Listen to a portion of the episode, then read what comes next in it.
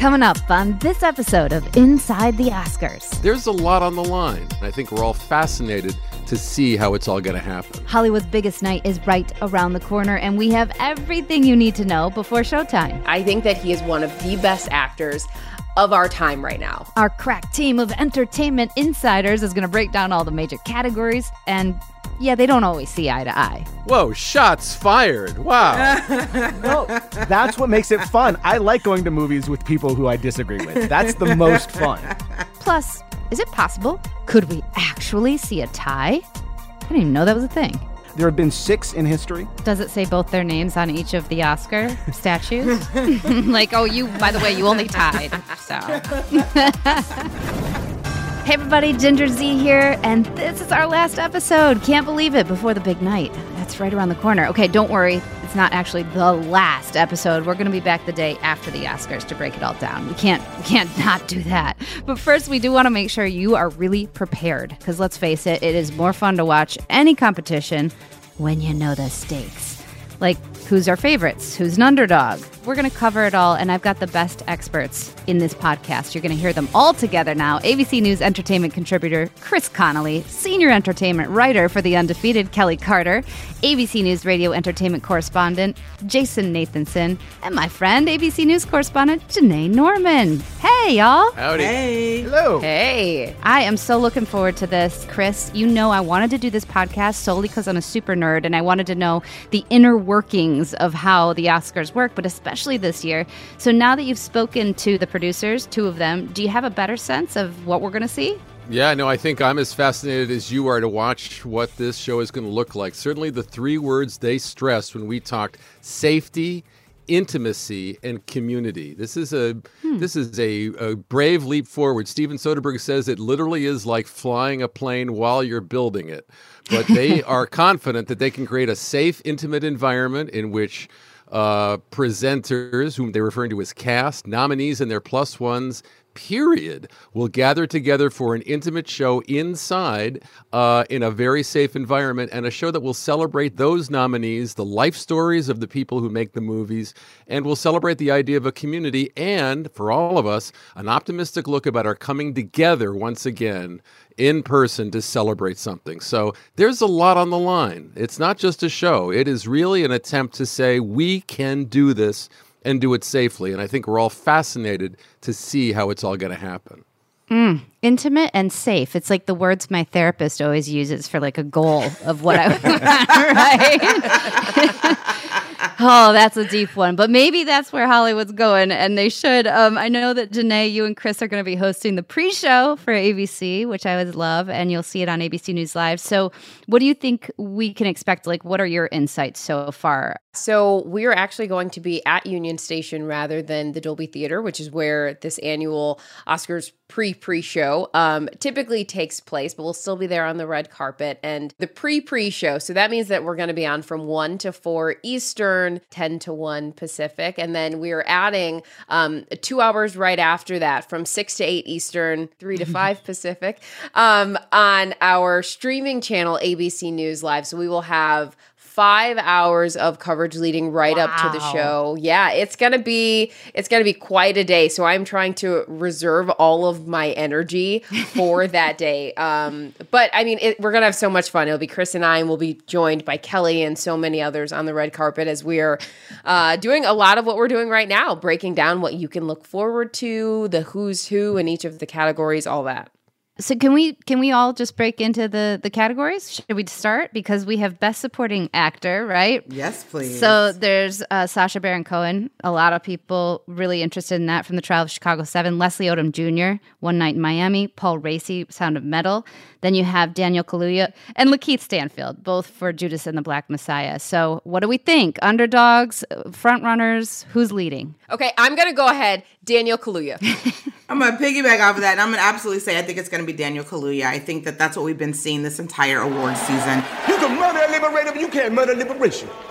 You can murder a revolutionary, but you can't murder revolution. And you can murder a freedom fighter, but you can't murder freedom.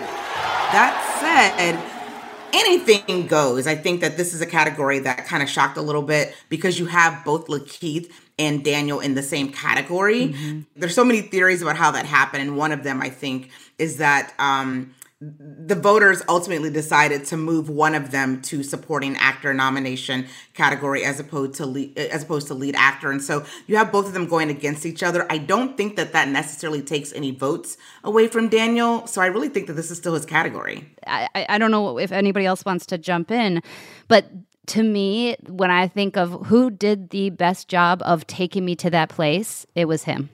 I got to say, it's a remarkable performance from Sacha Baron Cohen as Abbie Hoffman.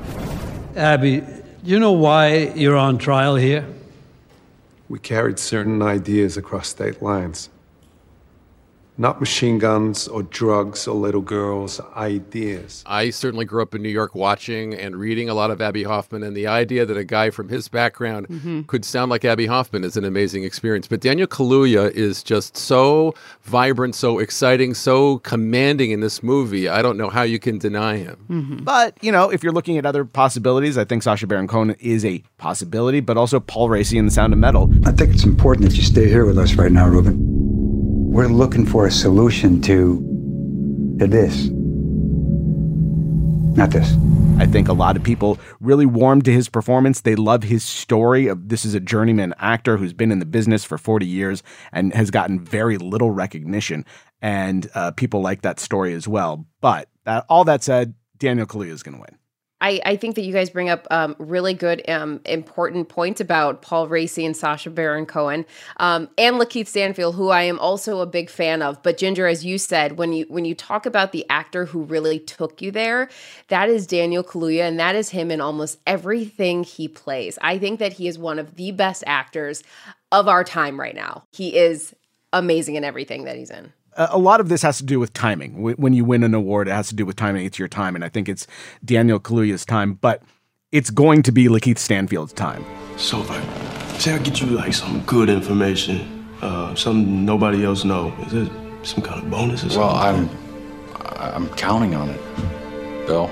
Uh, he is so good in everything that he does. Um, for, I mean, watch Atlanta, please, if you have not seen it.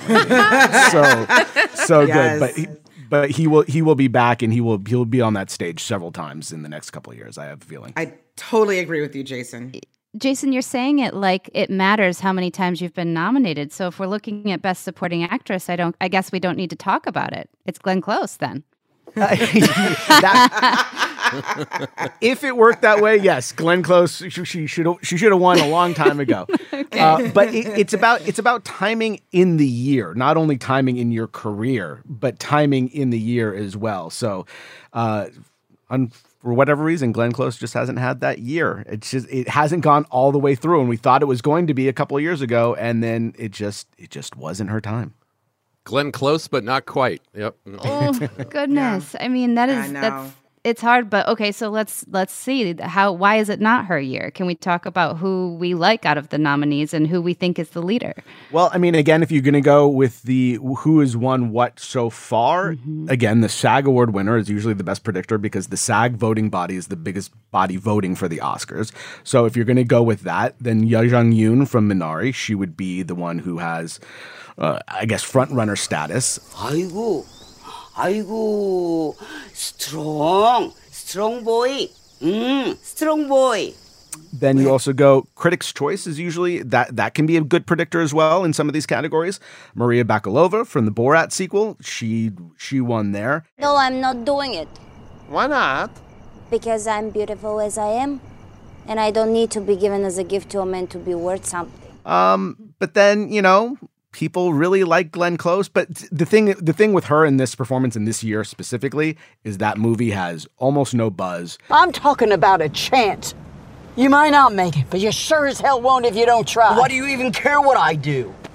I ain't gonna live forever. A lot of people really didn't like it. They thought it was going to be awards contender, but then it came out, and so, and, and and her performance, that role, it's just not getting the kind of buzz and momentum that you would need this year there there are ways you can win and not actually win. You know, uh, Amanda Seyfried may not win for this, but she did get nominated. And so we mm-hmm. probably saw she has been named to replace Kate McKinnon in the Theranos movie. And not only as an actor, but as an executive producer. And when I look at that title, I think, I wonder if that has something to do mm. with this hmm. Oscar nomination. So whether or not she wins, just getting in this category is really good for her career, a step up in a big way. That's a good point to be in the room. Yeah, to be in the room, to be invited to the table. I also will say that I just personally think whatever Olivia Colman gets nominated for, she just wins. It feels like that is the rule.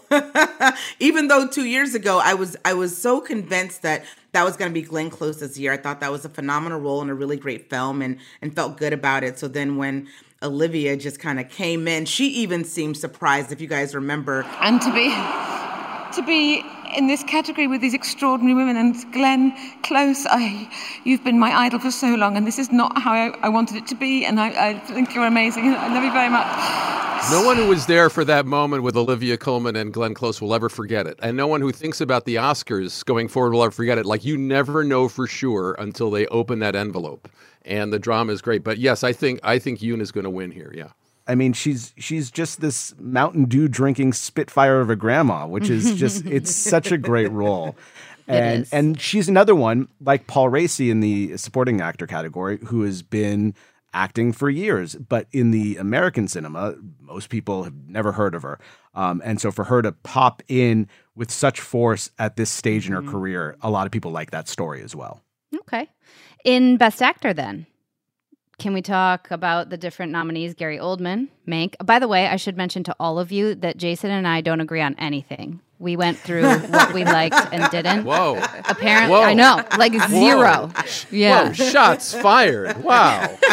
Never going to movies together. Wow. Or we will always. No, that's what makes it fun. I like going to movies with people who I disagree with. That's the most fun. I, and notice I said that right after I said Mank. We very much disagree on that one. Anthony Hopkins and The Father, uh, they were both previously won in that in Best Actor, Darkest Hour and Silence of the Lambs. So now they are kind of the uh, the experience, the wise. They're older, right?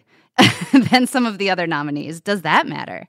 I think in some cases it does. I think mm-hmm. that, you know, a, a, lot of times we find that the Academy looks at body of work too, mm-hmm. which I think, you know, adds favor to Anthony Hopkins in that category. But also you have him going up against Chadwick Boseman. I just feel like Chadwick walks away with with this win. Though I've seen, you know, some of my entertainment journalists contemporaries say that after talking with some some voters anonymously, there is a narrative that that Chadwick does not win, that it's a tighter race than some of us are even thinking that it would be. Really? Now I know Kelley, you you found an interview like you had done one when Black Panther opened with Chadwick. Uh, yeah. Can you tell us about that interview because I know that was insightful for you. Yeah, you know, that interview actually never ran. We did the interview the day that the film opened. And so, uh, you know, I, I, think that we just thought maybe it was a little too late to kind of come out with this interview. But when you look back on it all these years later, um, you understand that Chadwick really understood representation and what that role and what that film was really doing to the film industry at large. This film is just breaking records left and right. How do you even begin to wrap your head around this moment right now? Um, I'm not necessarily. Surprised is not the word. It's it's um, relieved. I'm relieved and um, you know, just very hopeful f- for you know the audience that, that sees this movie. Um, and, and, it's a varied audience. It's not it's not just African American. It's not just African.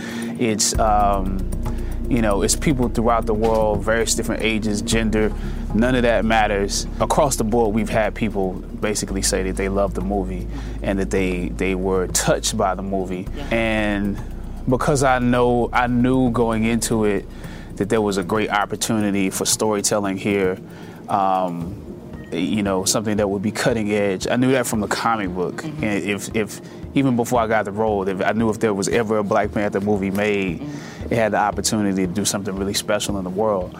Um, so to see that coming to fruition and to see other people, you know, I'm not going to say unanimously because there's always going to be some people that are against you or opposing you or haters, um, you know, but but even them even they can be turned around in the long run. Maybe they wait till they see it on HBO or, or they see it on demand and they're like, you know, I feel dumb now. I missed out on this moment. Yes. You know, but uh, it is a moment. Yeah. And I and I, I appreciate you know just just being able to to you know enjoy it at the end of, of, of all the hard work. Mm-hmm. I mean, I guess I guess what I would say is that when people talk about this category, they often presume that Chadwick Boseman will win this category, mm-hmm. and I think sometimes they presume that he will win as a kind of lifetime achievement award, as a as a thank you from the Academy for his amazingly influential work. I think his performance in this movie is worthy of an Oscar straight up. You know, he is not playing an iconic heroic figure Yeah. like we've seen him in previous things. He is a rebel. He mm-hmm. is challenging the status quo. You're just taking it all wrong. Ain't meant nothing bad, Levy. Levy got to be Levy. You don't need nobody messing with him about the white. Yeah, I think it's interesting to hear Kelley say that you've talked to other colleagues who, uh, you know, have have insider knowledge and say that this one, um, this category could end up being closer than we um, than we think. So obviously, you know, it, it'll have the attention that it gets every year, maybe even more this year. But I do immediately have the sense that Chadwick Boseman would walk away with this one, and that's not only based on his performance, as Chris was pointing out, but also just how how awards have shaped up so far this season anyway. So it will be interesting to see if that doesn't happen. Yeah, going by the numbers, you're going to look at Chadwick Boseman has won the SAG Award. He's won the Critics' Choice Award. Um, the one major deviation I would see is Anthony Hopkins won the BAFTA Award, um, which I think you know people could argue that that was deserved, and people could also argue that the BAFTAs are going to generally favor British actors, although that's not always the case. But I, I think as far as who's won the big awards so far and who could continue and have that momentum, it's Chadwick's in the bag. Okay, so anytime I feel like that when I speak to people, they say, "Oh, did you see Nomadland?" She was great. you know, Frances McDormand was great, and then, but also Andra Day, I think so strong. United States versus Billie Holiday, and then you've got a lot of things to unpack here. But Vanessa Kirby, Carey Mulligan, and Viola Davis, of course. To me, this is super packed, and I'm having a tough time with this one. So please help me. Yeah, this is a stacked category. It, it I feel like any one of those women could could walk away the winner, and I wouldn't have an emotional reaction. You know, ne- like a negative emotional reaction to to someone getting up on that stage because they all really did turn in great performances. I think that Andra really kind of um, did something that we don't often see, you know, a first role really kind of come in and just kind of bulldoze through award season in the way that she's done, which has been great. But also Viola Davis shut it down for me in Ma Rainey's Black Bottom. I thought that out of every performance I've seen Viola in, and I've seen her in every performance, including stage, They don't care nothing about me. All they want is my voice. Well, I done learned that. And they're gonna treat me the way I wanna be treated no matter how much it hurt them. this to me was such a transformative uh, role and moment for her and i would love to see her get up on that stage and you know also acknowledge the the history making moment that that would happen mm-hmm. Yeah, I think Kelley says it really well. I think this is a packed category, and I also think that any one person in this category could have won in previous years. Any one of these performances would have deserved an Oscar in some of the years that I remember covering. But let's look at it this way. This is one of those everybody wins categories, okay? Andra Day, welcome to the movies, Andra Day. Enjoy the rest of your ride. We're glad to have you. Vanessa Kirby, welcome to America. Welcome to this new audience that hasn't seen you before. Uh, Frances McDormand, you're leaving with an Oscar. Probably not this one, but you're mm-hmm. leaving with an Oscar because you were the producer of a, a Best Picture nominated movie. Carey Mulligan, return to form, let's say. Not always the greatest reviews for some of her last movies, very much back in the conversation as a result of this, which mm-hmm. leaves Viola Davis. Her best performance, I certainly agree with Kelley on that, and the best performance. I think she wins. Jason and my son's starting to play t-ball, and they can tie a lot. Could we ever see a tie? yes, we can. And this is this is the category I think that if it's you know if it, if it was going to happen this year, it's very rare. Um, but this is the category where you've had the most uh, spread of all the previous awards so far. Right, you have Viola Davis who won the SAG. You had Frances McDormand who won the BAFTA. Carey Mulligan won the Critics' Choice. Um, and Andra Day won the Golden Globe. Uh, not that the Golden Globe matters in any of this stuff because Golden Globes don't matter. But um, I think if you can have a tie, there's been there have been six in history.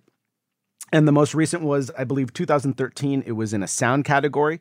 And the reason you can have a tie you can't have a tie for best picture. That's not going to happen with the preferential voting system. But the way they count the other categories, it's a straight up count. So two people could have the same number. Now, it's increasingly rare in the past few years, specifically because they've just upped the number of members in the Academy. So there's more than 9,000 people voting at this point. Mm-hmm. When you mm-hmm. have that many people voting, the chance of a tie is just going to go down. Um, but there was a tie for Best Actress in this category. It happened in 1969, it was Katharine Hepburn and Barbra Streisand. The winners are Katharine Hepburn in Lion in the Winter and Barbra Streisand.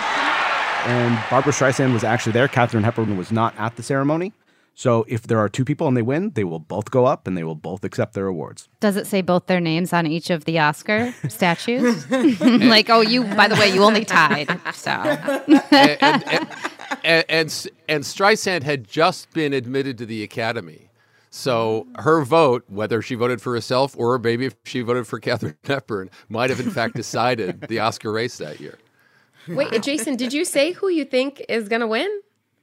Oh, who is going to win? You know, I I really that's the toughest category. So I'm I'm always going to in a category like this, I'm going to defer to the SAG Award winner because usually that's the best predictor when it comes to the acting category. So that would be Viola Davis. So, so Jason, um, even though we disagree. I have to agree with you on that one too. I feel like we all just did it. Viola, it is right. Yep. I, I, um, don't. I don't like when we agree. I know, right? Something's uncomfortable. well, how about we do this? I'm sure we'll disagree when we come back, but we do have to get a little break in. Um, some history will be made, as we just said, likely be made, but also in the best director category. So let's talk about that and best picture right after this.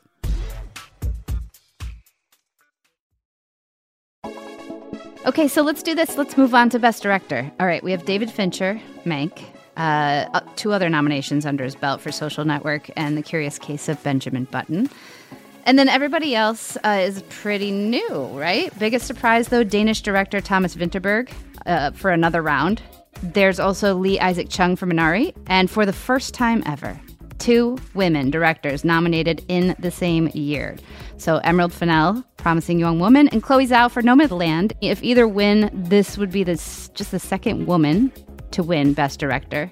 Uh, that's wow.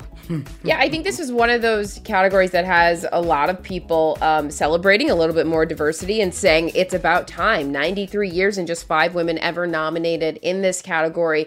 The first time in the Oscars' nearly 100 year history that two women are nominated. Uh, Zhao, the first Asian woman and first woman of color ever nominated for Best Director. Also, the most nominated woman in a single year in Oscar history for Best Adapted Screenplay, Editing, and as producer in the Best Picture category. And many would say the frontrunner in the Best Director race. She's already won the Golden Globes. She was the first Asian woman to win um, that award. Also won the top prize at the Directors Guild of America Awards. Um, and she actually said during an interview this this award season that she thinks winning would mean more to others than to her. That she just likes telling stories and she certainly learned from some of the best of them. Spike Lee was one of her professors when she was a student at NYU's graduate film program. So, um, you know, to see her win, uh, if, if she does, would certainly be a reason to celebrate.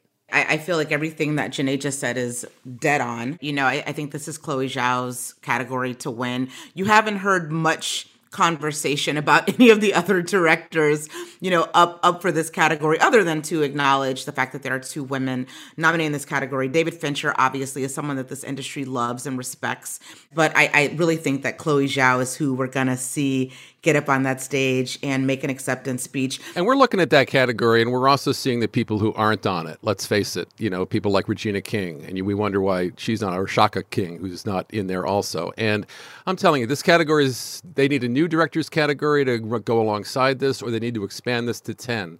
They've got 20 acting nominations, they've got I mean, as of next year, they'll have 25 movies nominated each year as movies, 10 for Best Picture, you know, five for international and documentary and animated. Five nominees for Best Director is always going to leave somebody out, somebody who deserves to be there. And I think the Academy needs to accommodate for that in the future.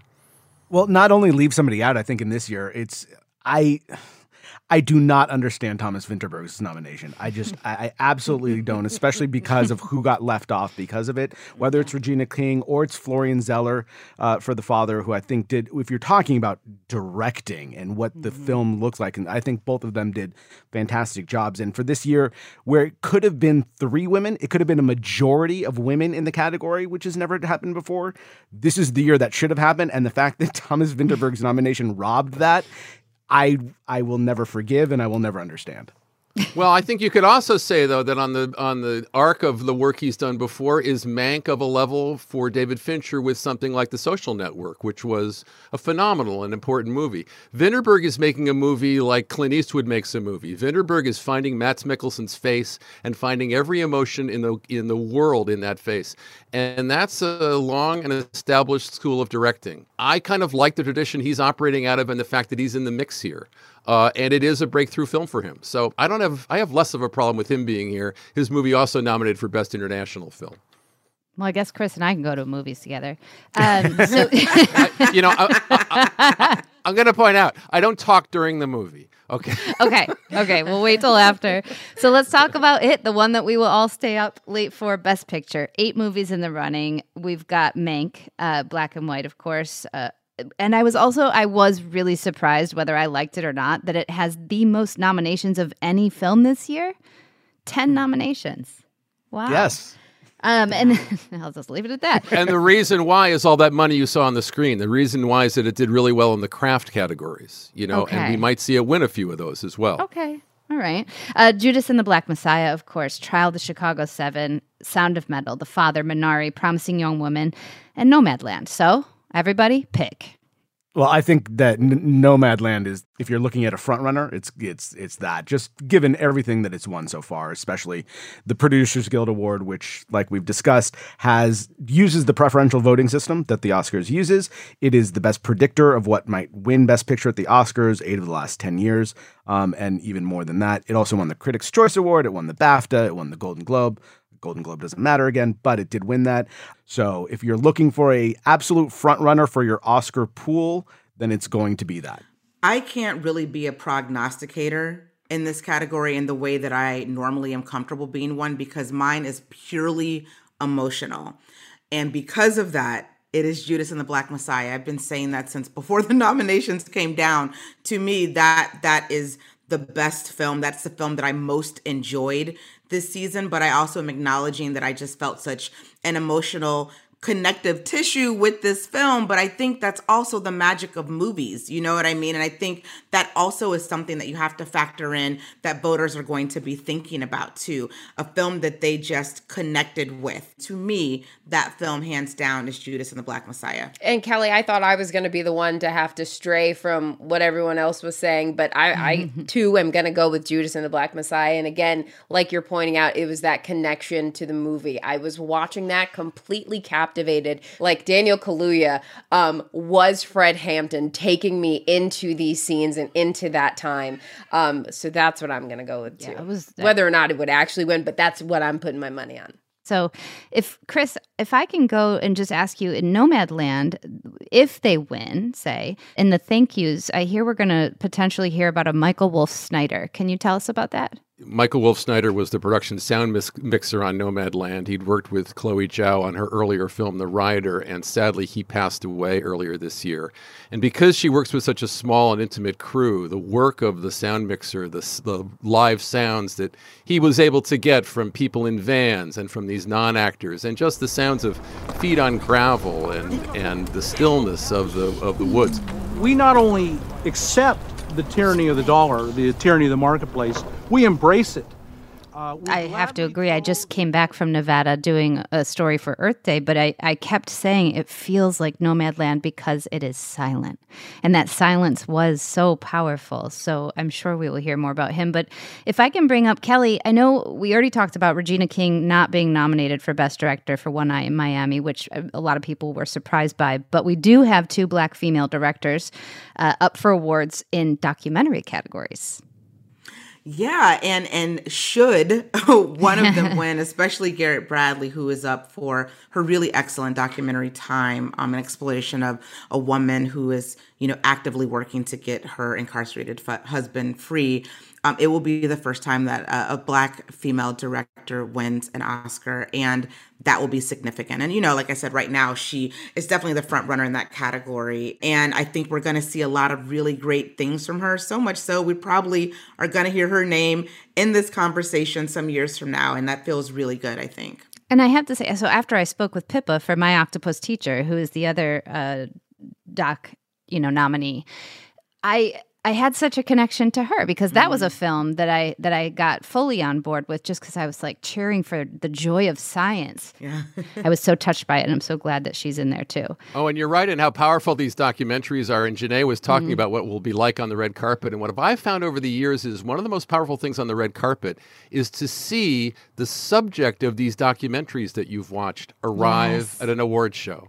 It's like you've so gotten into their lives and you have so tapped into their lives, like in Octopus Teacher, like in Time, and then there they are, the subjects in real mm-hmm. life, and it your, your heart feels like it's going to come out of its chest. It's just really something special, and I hope we see that on Sunday. Now, Janai, if we can talk, there's some history that could also be made in makeup and hairstyling. It is not your hairstyle, which I'm sure you have not planned yet.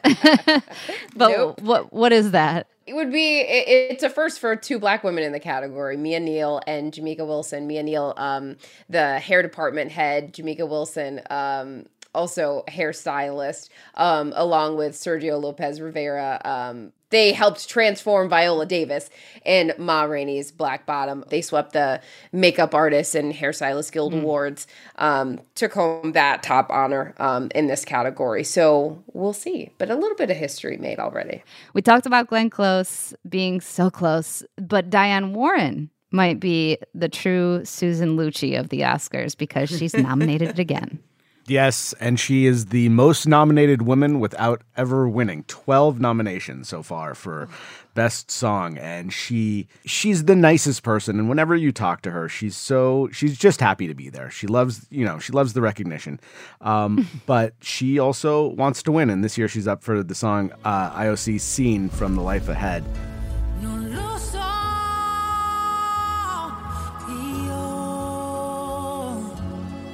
Come Oscar time, she's at every event because she wants to get out there. She wants to do the campaigning. She's on every red carpet. And I talked to her, I think it was three years ago when it was her ninth nomination.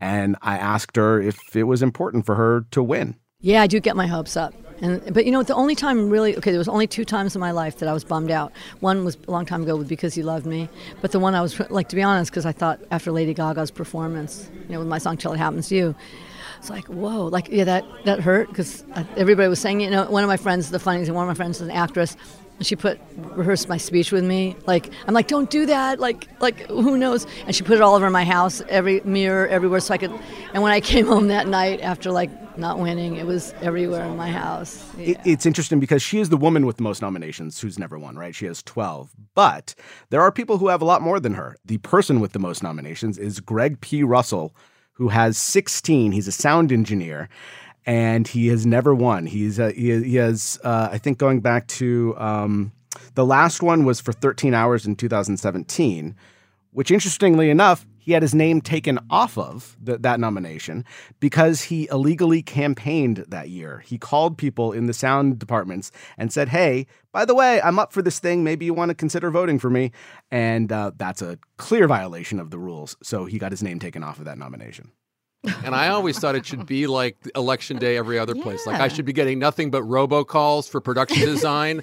And there messages. should be eh, That's right. And there should be leafleting as I leave the house and I want negative campaigning. You know, what is this filmmaker trying to hide? right.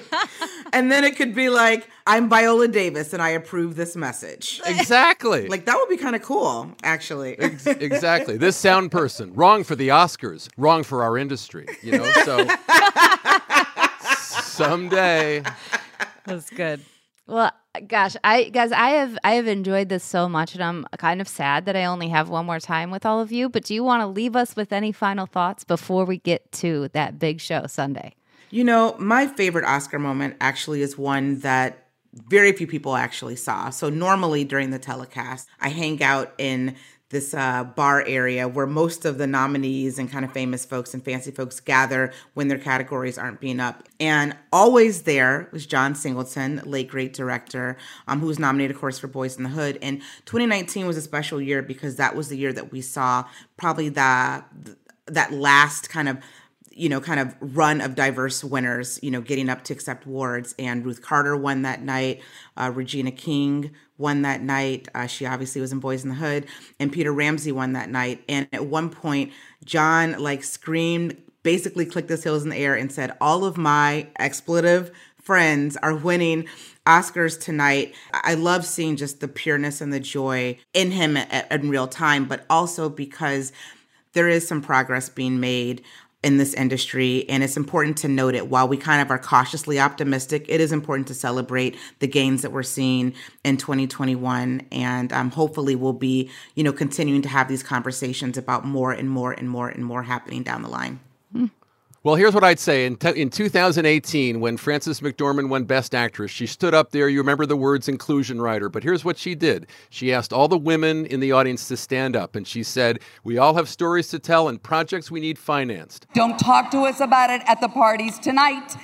Call, invite us into your office in a couple days, or you can come to ours, whichever suits you best, and we'll tell you all about them. I have two words to leave with you tonight, ladies and gentlemen inclusion rider. She had one of those projects. She had met Chloe Zhao two days earlier. She had bought the rights to Nomadland. And so, what we may see at the Oscars on Sunday is a payoff from the Oscars in 2018. Wow, and that's hard to top. It really is. yeah well once once again Connelly it's like you've done this before.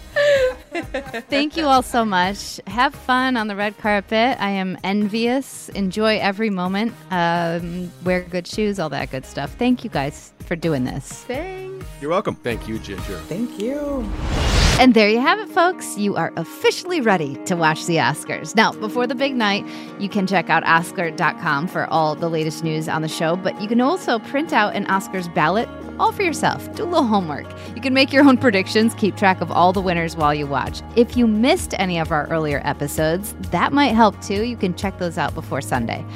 And be sure to tune in Sunday for ABC's three hour pre show. Janai's going to be on those feet for a long time. Chris, you too. Oscars Countdown Live starts at 1 p.m. Eastern, 10 a.m. Pacific, and then continuing on ABC News Live. That's our streaming channel. And of course, the 93rd Oscars begins at 8 p.m. Eastern, 5 Pacific, Sunday night. I cannot wait to watch. I'll be there right along with you. And then we're going to be back Monday because we got a final episode of this podcast. We have to recap all the big moments, live it all again, or give you a recap in case you didn't stay up late.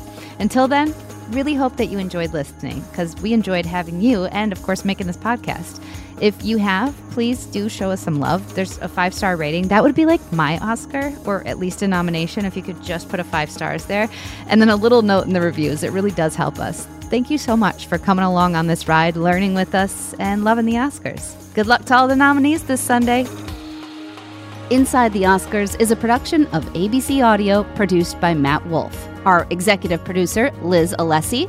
Special thanks to Josh Cohan, Trevor Hastings, John Green, Taryn Hartman, Beth Mullen, Carrie Strasberg, Elizabeth Russo, Hale Areno Thiel, and Stacia DeShishko. And a big shout out to ABC's entertainment booking team. Cleo Andriatis, Monica Escobedo, and Eric Jones. Our legal and standards partners always keeping us right, Ian Rosenberg and Kimberly Brown. And thank you to the Academy. Ha, never thought I'd get to say that. I'm Ginger Zee, and I'll see you next time.